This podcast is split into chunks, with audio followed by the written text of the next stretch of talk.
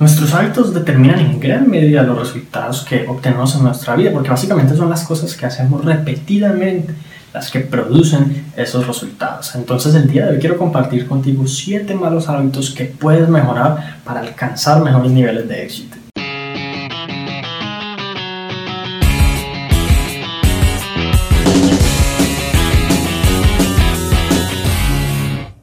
Hola, mi nombre es Juan Sebastián Celis Maya y antes de continuar quiero decirte que estos no son los típicos hábitos que quizás verás en otras partes como dejar de fumar o como ser puntual en las reuniones, ese tipo de cosas. Yo quizás quiero ir un poco más allá en el tema psicológico y hablar un poquito de tu comportamiento, de tu conducta y de las cosas que haces que quizás podrían estar impidiéndote lograr lo que te propones en este momento. Y bueno, el primer hábito del cual debemos hablar es culpar a otras personas. La verdad es que nuestra mente no le gusta admitir los errores y no le gusta que le digan que se equivocó o que es el culpable cuando algo sale mal.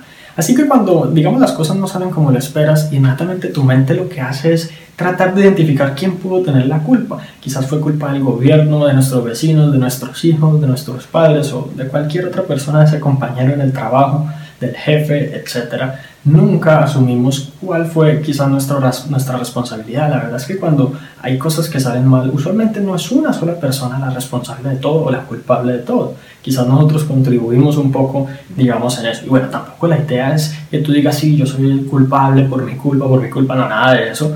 Pero que tú empieces como a saber desde qué punto de vista tú tienes el control de ciertas cosas. Evidentemente no tenemos el control de todo, pero de gran parte, como una frase que vi por allí, decía, si alguien desperdicia 10 minutos de tu tiempo, 8 de esos minutos son por tu culpa. Así que pues bueno, la idea es que tú también tienes que tomar el control tienes que asumir y decir exactamente qué cosas, digamos, estaban bajo tu control y, y fueron eh, hechas bien o mal y qué cosas quizás no estaban en tu control y de pronto no salieron muy bien porque otras personas fueron las que influyeron negativamente en el resultado. Pero definitivamente dejar de lado como esa impulsividad por todo el tiempo querer culpar a alguien más. El segundo mal hábito es dar soluciones mediocres.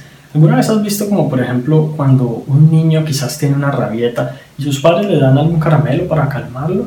Pues esa es una solución mediocre que no resuelve el problema de por qué el niño tiene esa rabieta, por qué se comporta de esa manera. Quizás de qué, o sea, de qué forma se le puede educar para que él no tenga que expresarse de esa manera cuando no logra lo que quiere, que quizás no es muy razonable que en ese momento lo logre.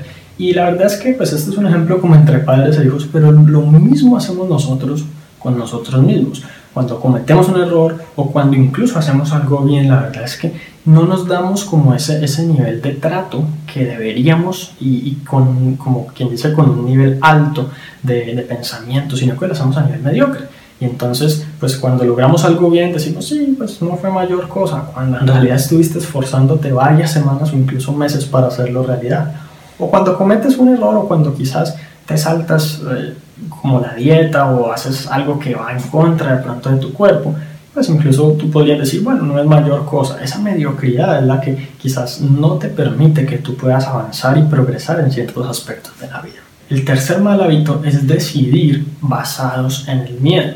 Muchas veces tenemos decisiones importantes que realizar a nivel financiero, quizás a nivel personal o emocional, y la verdad es que en muchas ocasiones pensamos en cuál sería la mejor solución o la mejor eh, alternativa opción con base en qué puede salir mal. Y aunque está muy bien considerar cuál es el peor escenario posible, una cosa es analizar los peligros, otra cosa es dejarse llevar por el miedo.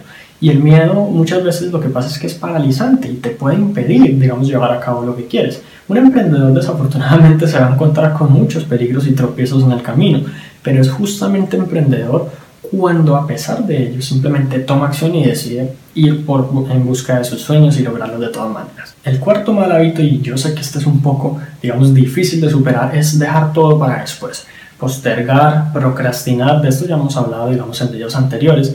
Y pues la verdad es que este, esto es algo complicado, digo, porque en nuestra psicología prácticamente estamos programados para esto. En muchas ocasiones es más, es más satisfactorio a nivel físico, a nivel fisiológico, dejar algo para después y dedicarnos a las redes sociales o a estar con los amigos o a divertirnos, incluso a comer, que hacer lo que tenemos que hacer. Entonces, La idea es que tú empieces poco a poco, digamos, a mejorar este aspecto de tu vida. Cuando quieras postergar en algo que es simple llevar a cabo, simplemente lo hagas y em, empiezas como a ejercitar ese músculo de la fuerza de voluntad para implementarlo, digamos, en los momentos que más lo necesites. El quinto mal hábito es esperar a que llegue el momento perfecto o el momento adecuado. Y es un mal hábito porque desafortunadamente estos momentos perfectos nunca llegan.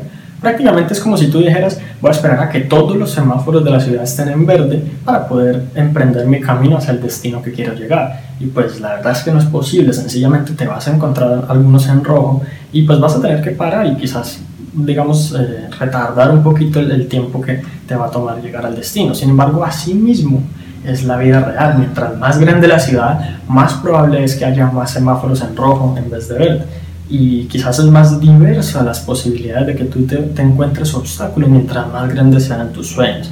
Así que en vez de esperar el mejor momento, la idea es que tú tomes acción inmediata y que si quieres lograr algo empieces ya mismo a actuar para alcanzarlo. El sexto mal hábito es ser perezoso. Ten en cuenta que no tiene mucho que ver con el tema de dejar todo para después, porque no siempre postergamos o dejamos todo para después por pereza. A veces lo hacemos por no saber qué es lo que tenemos que hacer, por pensar que es muy complicado, por de pronto no sentir motivación hacia eso que quizás no sea una meta que verdaderamente nos llene de satisfacción, etc. Aquí estamos hablando específicamente de la pereza, de cuando tú debes hacer algo y sencillamente no lo haces porque no quieres, porque vas a postergar. Hay algunas personas eh, de, quizás son perezosas en cosas sencillas como cepillarse los dientes, como tender la cama, bueno, bueno cualquier cosa de pronto no muy significativa, impactante en términos de la vida real, eh, aunque bueno, lo de los dientes es discutible, pero, pero digamos no en términos de lograr los sueños y la, y la vida que, que, desean.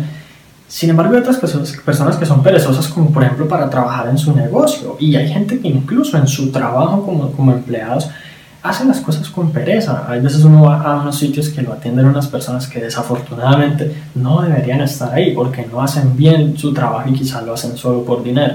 Entonces cuando tú quizás te, a, te adecuas a que esa pereza la dejas un poco de lado y a que adoptas con, la con el mejor ánimo y la mejor energía aquellas actividades que debes llevar a cabo, eso se transmite a todo en tu vida. Eso es una actitud que inmediatamente te llena como de esa misma energía y de ese mismo ánimo para cualquier otra cosa que quieras lograr. Y en el momento en que estés trabajando para lograr tus sueños, estés tomando acción para alcanzar esas metas que te propones, ahí va a ser mucho más fácil que lo, que lo hagas con persistencia y que puedas perseverar hasta llegar al destino deseado. Y finalmente el séptimo mal hábito es actuar con base en los impulsos. Esto pasa mucho en las compras.